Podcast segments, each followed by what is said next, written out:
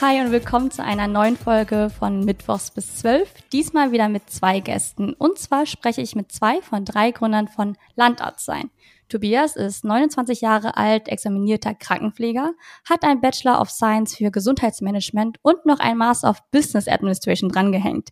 Er ist seiner Heimat Eschwege treu geblieben und arbeitet seit Juni zwanzig einundzwanzig bei Lichtenau e V, zu dem unter anderem auch das orthopädische Klinik gehört, als Referent für Unternehmensentwicklung und Digitalisierungskoordination. Nico ist zweiunddreißig Jahre alt und Experte für digitales Marketing. Er arbeitet seit vielen Jahren im Gesundheitswesen, aktuell bei einer Pharmafirma. Vorherige Station war eine medizinische Fachgesellschaft, eine Agentur für medizinisch-wissenschaftliche Veranstaltungen und ein Startup für medizinische Fortbildungen. Herzlich willkommen. Hallo. Hi. Also man hört ja schon raus aus dem Intro, euch verbindet auf jeden Fall ähm, das medizinische und der Gesundheitssektor an sich. Und ihr beide oder ihr drei seid ja nicht nur Gründer, sondern auch Brüder. Ganz genau. Ja, genau, also äh, ihr müsst mir später mal erzählen, ob Gründungsgespräche auch an einem Sonntag bei Kaffee und äh, Kuchen im Garten stattgefunden haben.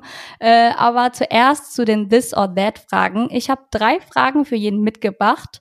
Fangen wir doch einfach mal mit dir an, Tobias. Ähm, bist du bereit? Auf jeden Fall. Okay, Pool oder Meer? Pool. Bungee-Jumping oder Wandern gehen? Bungee-Jumping. Geil. Äh, Apfel oder Birnen? Apfel. Ja, also ich, ich mag beides, aber also ich kaufe auch immer Äpfel lieber. Ich weiß nie, warum ich keine Birnen kaufe, aber ja, Äpfel. Okay, ähm, Nico, bist du auch ready? Ich bin soweit, ja. Okay, Freitagabend, Netflix and Chill oder Party hart im Club? Äh, Netflix and Chill, hundertmal. Inliner oder Skateboard fahren? Inliner. Urlaubsdestination, Südamerika oder Asien? Boah, das ist schwierig. Ich äh, gehe mal jetzt mit Asien. Okay. Habt ihr schon Jahresurlaub eigentlich geplant? Wenn ich jetzt das erzähle, dann, äh, dann nimmt mir keiner mehr den Startup-Gründer ab. Äh, wir machen Elternzeit in Asien. Oh, das ist nice. Das ist sehr, sehr cool. Genau, fangen wir vielleicht direkt an und steigen äh, mit der ersten Frage durch. Äh, was macht ihr denn eigentlich bei Landarztsein, Tobias? Ja, wir sind grundsätzlich ein Online-Portal, ähm, was Nachfolger an Arztpraxen und Praxisgründer an Gemeinden vermittelt, ähm, aber auch gleichzeitig ähm, natürlich für das Leben als Landarzt bzw. Landärztin äh, werben soll. Ähm, dabei haben wir ja relativ große Spanne an Besuchern sozusagen. Also wir haben von äh, Abiturienten über Medizinstudierende äh, bis hin zu jungen Ärzten, natürlich die Nachfrageseite. Und ähm, aber dann eben auch auf Gemeinde, ähm, regional oder ähm, Praxisseite quasi die die die Anbieterseite. Ähm, wir haben uns bei dem ganzen Thema so gedacht, also zu der ganzen Motivation, da wird ja Nico gleich was zu sagen, aber das schon mal so vorweg. Ähm, wir sind ja im Prinzip eine Praxisbörse, kann man ja so eigentlich zusammenfassen. Ähm, aber wir hatten damals, als wir uns gegründet haben, haben wir eben geguckt, was was gibt es so für für andere ähm, Praxisbörsen. Gibt es ja ganz, ganz viele, muss, müssen wir ja auch zugeben. Aber für uns hat nie so richtig, wurde nie so richtig der Kern getroffen, nämlich die ähm, Region selber. Also es gibt relativ viele Praxisbörsen, die zum Teil nicht besonders schön sind, ähm, zum Teil nicht besonders nutzerfreundlich oder im Worst Case beides zusammen. Ähm, und wenn sie doch irgendwie was können, dann sind sie in der Regel äh, relativ teuer. Aber keine einzige Praxisbörse, die, äh, die wir gefunden hatten, ähm, hat eben das für uns Wichtigste an der Entscheidung, Landarzt zu werden, äh, mit drinne. Und das ist ähm, eindeutig die Region und der Ort. Ein, einer, der Landarzt oder Landärztin werden möchte, ähm, hat eben, wenn er keinen Bezug zu der Region hat, dann guckt er sich nicht irgendeine Praxis an und sagt, ja, das finde ich gut, da möchte ich meinen Lebensmittelpunkt hin verlagern. Sondern es muss ähm, natürlich, also es müssen Informationen, es müssen Bilder, es müssen, ähm, was gibt es dort, was, also das muss eben alles ähm, da sein. So war für uns die, die ähm, Idee. Und ähm, ja, das haben wir dann umgesetzt in den letzten anderthalb Jahren. Also super spannend und super wichtiger Punkt. Ähm, wie entstand denn die Idee oder was ist eure Motivation dahinter, Nico? Also ganz ursprünglich ähm, ging es uns darum, einen Nachfolger oder eine Nachfolgerin für unseren Papa zu finden. Er ist nämlich Allgemeinmediziner im Schwalm-Eder-Kreis in Hessen. neunundneunzig Prozent der Zuhörer wird der Schwalm-Eder-Kreis sicherlich nichts sagen. Das ist eine Region zwischen Kassel und Marburg. Und ähm, hat dort eine sehr gut laufende Praxis in einem, in einem Ort mit relativ vielen Einwohnern. Der, äh, also es ist kein schlechtes Leben dort auf jeden Fall. Wir sind dort aufgewachsen. Ähm, wir fanden es nie irgendwie wirklich grauenhaft dort. Und wir haben nicht verstanden, wieso er es nicht schafft, in zehn Jahren einen Nachfolger zu suchen äh, oder zu finden. Und dann haben wir uns mal auch mit ihm unterhalten, was er so macht, und haben uns angeschaut, bei welchen Praxisbörsen er aktiv ist. Und genau das, was Tobi eben auch schon gesagt hat. Diese Praxisbörsen sind dann interessant, wenn ich als junger Arzt die Entscheidung bereits getroffen habe und auch weiß, in welche Region ich gehen will. Für alle anderen, also für Leute, die vielleicht mit dem Gedanken spielen, Landarzt zu werden, oder ähm, für Leute, die, die sich noch nie mit dem Thema auseinandergesetzt haben, sind diese Praxisbörsen einfach nichts. So, da haben wir gesagt, wir brauchen eigentlich ein Angebot, wo man auf einen Blick sieht, das ist die Praxis, das ist der, die Gemeinde, das ist der Landkreis, das sind Fördermöglichkeiten in der Gegend, und ähm, das ist der Ansprechpartner und feuerfrei. Genau, und ähm, das haben wir dann, wie gesagt, auf Basis dessen ähm, erst mit ihm, dann auch mit der Gemeinde und dann auch mit dem Ansprechpartner vom Landkreis umgesetzt und haben dann relativ schnell auch in der Planung gemerkt, es bringt jetzt nichts, wenn wir das für eine Praxis machen, sondern im Idealfall begrenzen wir uns nicht jetzt auf die äh, Grenzen der Selbstverwaltung und machen das beispielsweise mit einer K V oder mit einem Bundesland zusammen, sondern wir sagen, wir sind jetzt frei für ganz Deutschland, weil wir auch überlegt haben, ähm, dass es ja niemals abhängig ist von von ähm, von nur einem Bundesland, also oder einer Region. Das machen ja jetzt auch ganz viele. Also wenn man jetzt mal auf Instagram guckt, ähm, ist, wir sind ja nicht die Einzigen, die irgendwie für das Landarztleben äh, werben, aber es gibt halt hauptsächlich irgendwelche Initiativen aus einzelnen Gemeinden, einzelnen Landkreisen.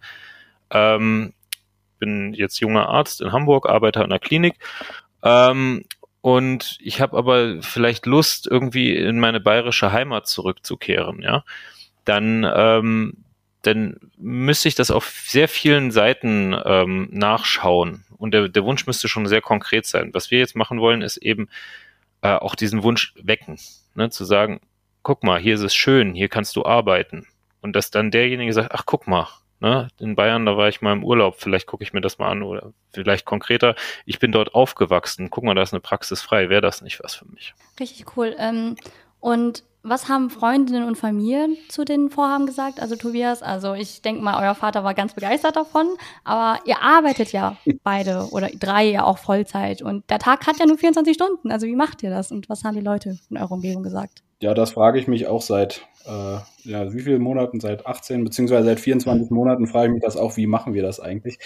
Ähm, ja, also, natürlich, der Vater hat sich natürlich gefreut, ähm, dass wir das machen, ähm, hat auch immer äh, ja, seine Unterstützung angeboten, sei es ähm, anfangs auch äh, finanziell oder ähm, wenn wir irgendwelche Fragen hatten, war das natürlich äh, überhaupt kein Problem. Er ist auch tatsächlich auf unseren Bürgermeister zugegangen, ähm, ah, cool. Wodurch der natürlich dann auch, ähm, also gut, ich meine, in Friedendorf, da kennt man sich, und ich kenne auch den Bürgermeister und bin mit dem per Du, ne? Das ist, also ich, das wäre jetzt alles kein Problem gewesen, aber ähm, dadurch, äh, beziehungsweise jetzt muss man auch sagen, Ex-Bürgermeister ist er jetzt gar nicht mehr, aber ähm, stieg sozusagen.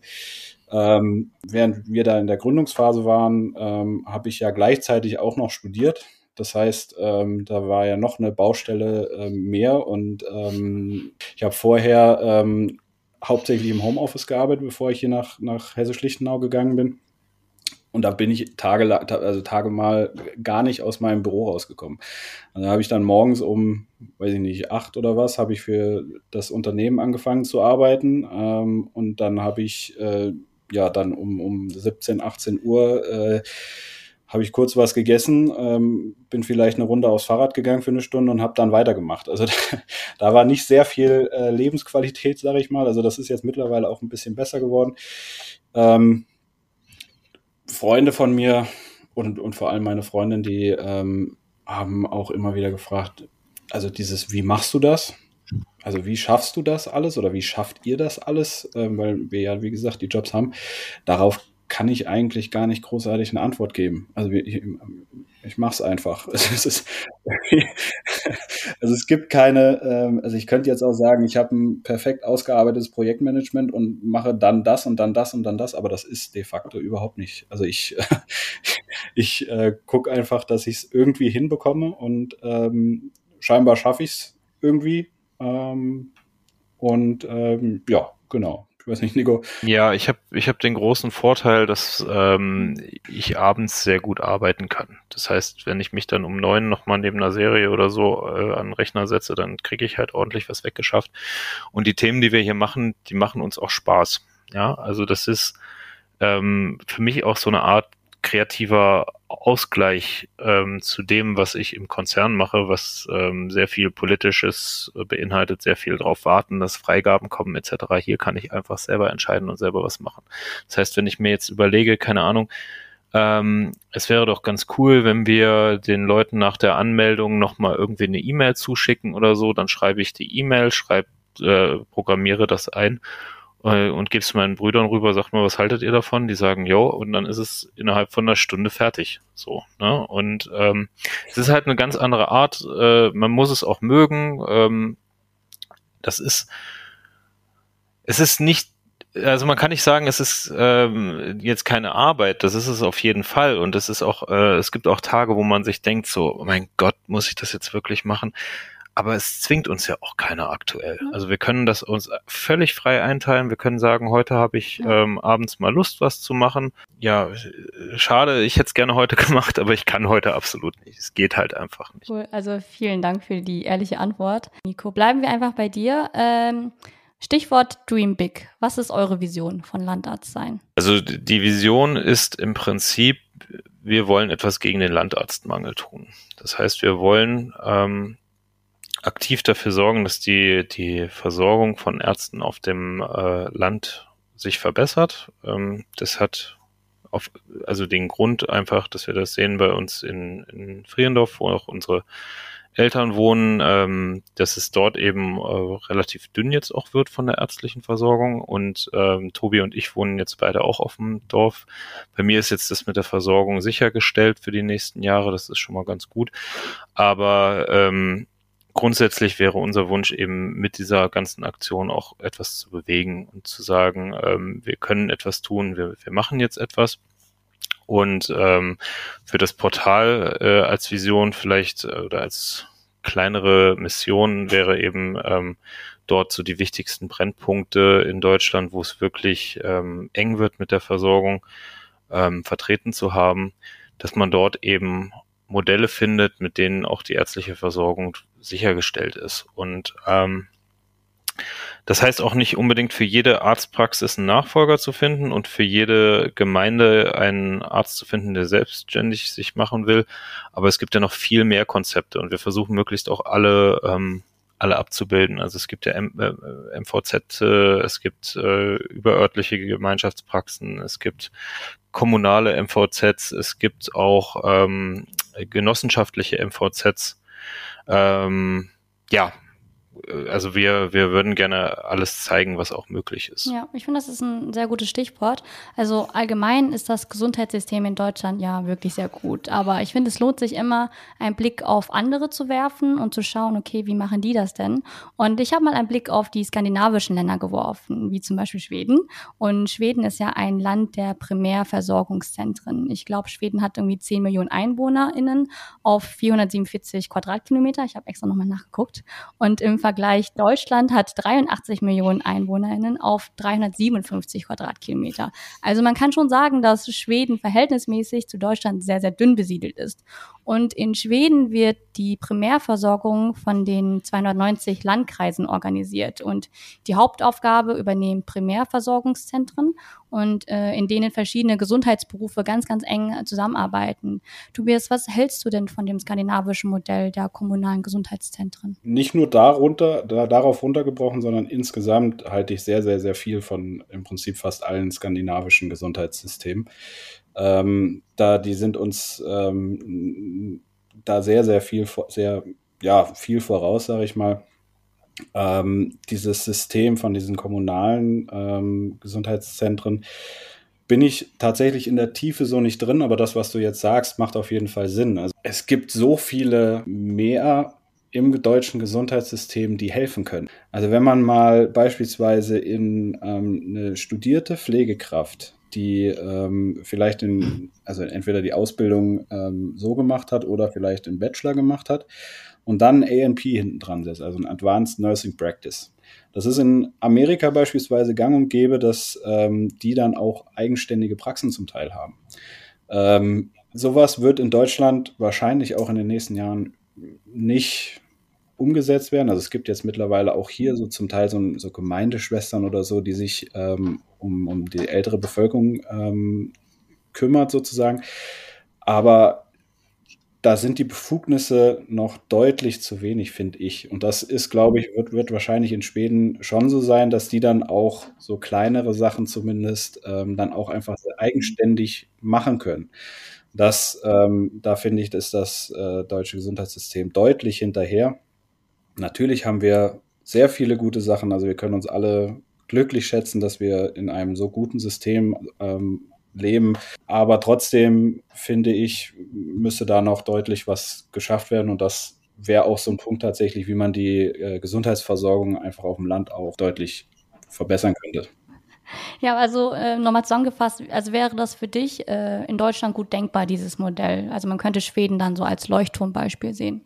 Naja, denkbar ist das auf jeden Fall, aber es muss halt die, ähm, das ist wie, wie bei allen Sachen, es muss erst mal dreißig Mal ähm, angedacht werden, um dann beim einunddreißigsten Mal vielleicht zu denken, das könnte ja tatsächlich helfen. Und das, da ist Deutschland ja Weltmeister drin im Gedanken machen. Das fängt im Gesundheitswesen an und hört im Datenschutz auf. Ja, man muss halt auch für Veränderungen bereit sein, ne? Also das Ärzteblatt hat äh, letzte Woche bezüglich der Landarztquote auch geschrieben, dass es in Sachsen mehr BewerberInnen als Medizinstudienplätze gab. Also in Dresden standen wohl vierzig Plätze zur Verfügung für das Wintersemester und es haben sich siebenundsechzig Interessierte darauf beworben. Und bei der Landarztquote geht es ja darum, dass die BewerberInnen kein Einser-Abitur vorweisen müssen, aber dafür verpflichten sie sich, nach dem Abschluss des Medizinstudiums für mindestens zehn Jahre als Landärztin oder als Landarzt zu arbeiten. Was denkst du, Nico? Ist das, also ist diese Landarztquote die Lösung?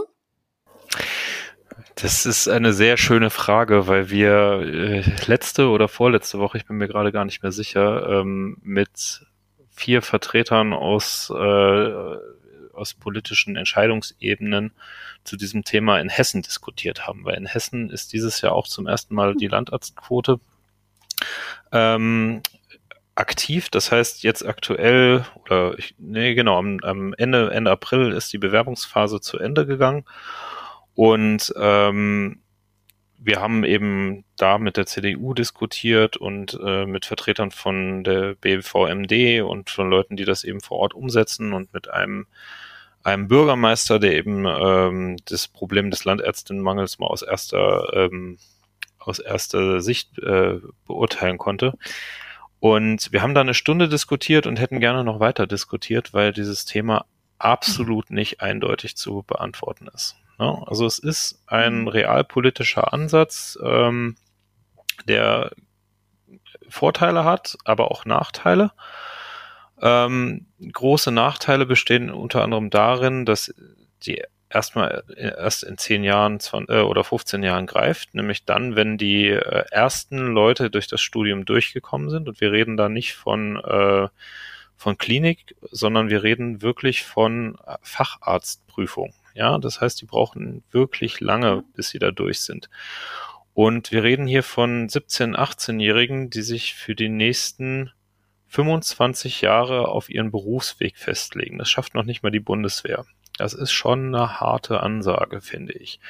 Und dann äh, potenziell Leute zu schaffen, die die vielleicht dann mit fünfundzwanzig, dreißig Jahren ihre echte Passion kennenlernen und dann gezwungen sind, entweder zweihundertfünfzigtausend Euro auf den Tisch zu legen oder das Medizinstudium für immer an den Haken zu hängen, finde ich wirklich schwierig. Andererseits muss man sagen, dass es ja auch ähm, eine Maßnahme ist, die ähm, äh, Möglichkeiten bietet. Ne?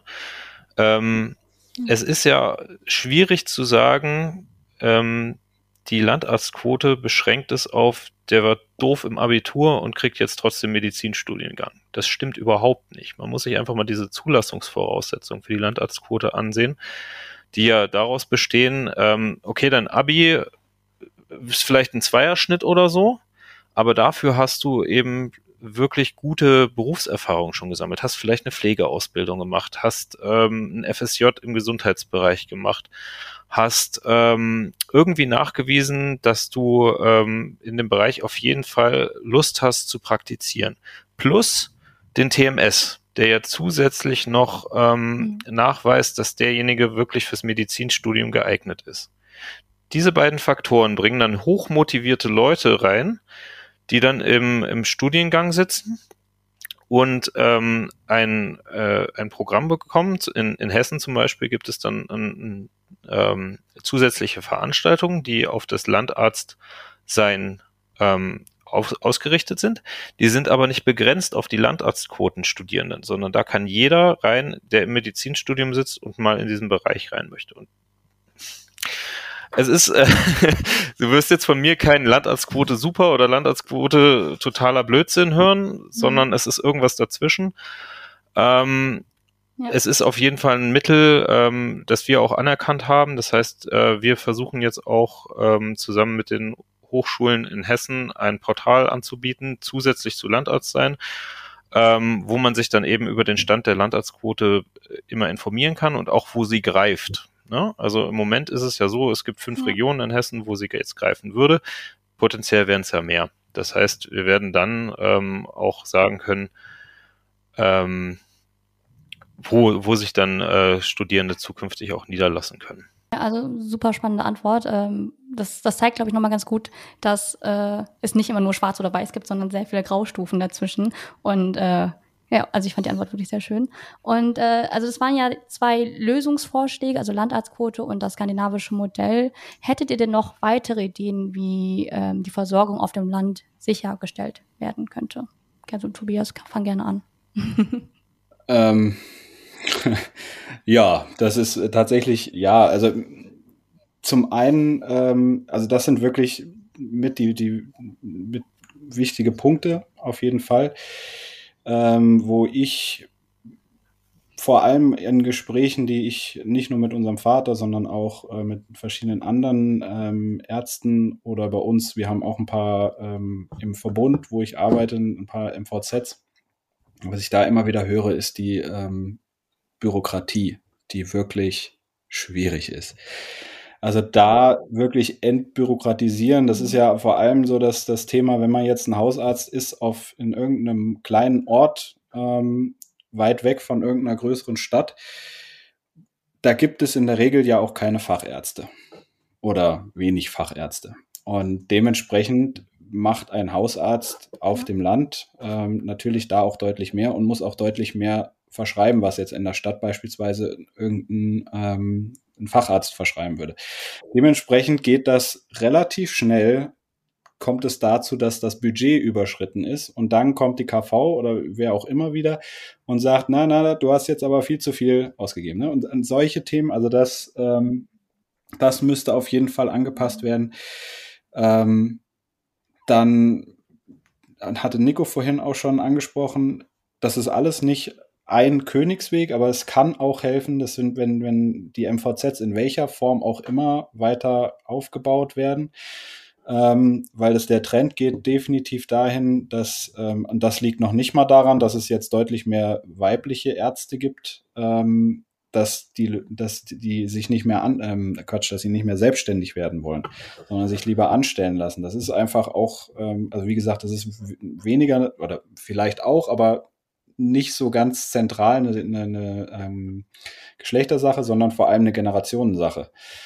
Ähm, dass sich, also die, die Generation, also der, der Babyboomer, die jetzt ja alle in Rente gehen, wo unser Vater ja auch dazu gehört, das war so ein, ja, ich bin jetzt hier, ähm, ich, ich, das ist jetzt mein Job fürs Leben, ich bringe mich dafür jetzt ein und das ist ganz, ganz furchtbar wichtig und da sind die, äh, das ist heutzutage nicht mehr so. Also da, da, da muss irgendwie ein bisschen mehr Flexibilität ähm, dann da sein, und da will man sich auch eher mal anstellen lassen. Ähm, von daher wird das System, dass es einen Arzt gibt, der mit dreißig oder sagen wir mal mit fünfunddreißig irgendwie irgendwo aufs Land geht und dann bis zu seiner Rente da bleibt, wird sowieso meines Erachtens nach früher oder später obsolet sein. Ähm, werden wir sehen, wie das, wie das passiert, wo das passiert. Ähm, das ist auf jeden Fall noch ein Punkt, und vor allem Telemedizin. Das muss ausg- ausgebaut werden. Ähm, bei vielen Sachen müsste man, ähm, also Telemedizin gepaart mit diesem ähm, schwedischen oder dänischen Modell, dass da eben irgendwie eine Gemeindeschwester oder, also Gemeindeschwester ist so, so lapidar gesagt, das ist eine, eine Fachkraft, die sich eben um die Belange der Dorfbewohner oder der Gemeinde quasi kümmert, ähm, die dann aber einen relativ kurzen Draht zu irgendeinem Mediziner hat oder halt auch relativ äh, kurzfristig dann mit dem Patienten zusammen über eine anständige Internetverbindung mit dem Arzt eben in Kontakt treten kann, weil viele Sachen müssen auch wirklich nicht im One-on-One-Gespräch geführt werden ähm, oder verordnet werden. Das äh, funktioniert auch so. Natürlich ersetzt das den Arzt nicht, soll es auch überhaupt nicht, aber ähm, viele Sachen können wirklich, also viele Sachen können dadurch ersetzt werden und können den Arzt auch massiv Zeit schenken. Ich finde die drei Punkte, die du gerade genannt hast, sehr, sehr, sehr äh, wichtig. Also vor allem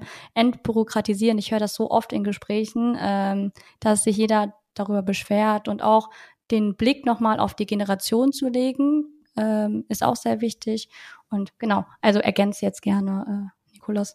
Ja, kurz nochmal ergänzen. Also wir wissen natürlich, dass äh, Hausärzte meistens auch Fachärzte sind. Das äh, sollte jetzt, glaube ich, nicht so klingen. Ne? Das wird, ja. wird immer gerne gesagt. Natürlich sind Hausärzte hauptsächlich Allgemeinmediziner oder äh, Internisten. Ähm, und das Zweite, diese Aussagen, die Tobi eben ge- getroffen hat, die wirken jetzt so ein bisschen ähm, uneingeordnet. Denn das ist eine Datenbasis, aus der wir die haben. Ne? Das ist das Berufsmonitoring Medizinstudierende, das die unter anderem die B V M D einmal im Jahr durchführt. Und da kann man eben solche Sachen wirklich ablesen. Das steht da schwarz auf weiß, dass die Leute aus diesen Gründen nicht den Beruf des Landarztes wählen. Das ist ähm, äh, also nachweisbar. Es ist, ähm, ich finde auch immer diese Generationengeschichte so ein bisschen schwierig. Das ist meine persönliche Meinung. Ich halte uns nicht für fauler oder auch nicht für ähm, unfreudiger. Also wir zählen uns ja selber auch zu dieser Generation, unfreudiger, solche Entscheidungen zu treffen. Ne? Also ich weiß jetzt nicht, wahrscheinlich wird es mich auch ein bisschen, bisschen oder ich fände es ein wenig schwierig, mich jetzt festzulegen für einen Job, den ich die nächsten dreißig Jahre mache. Aber ähm, es spricht ja auch überhaupt nichts dagegen, solche Angebote parallel zu fahren.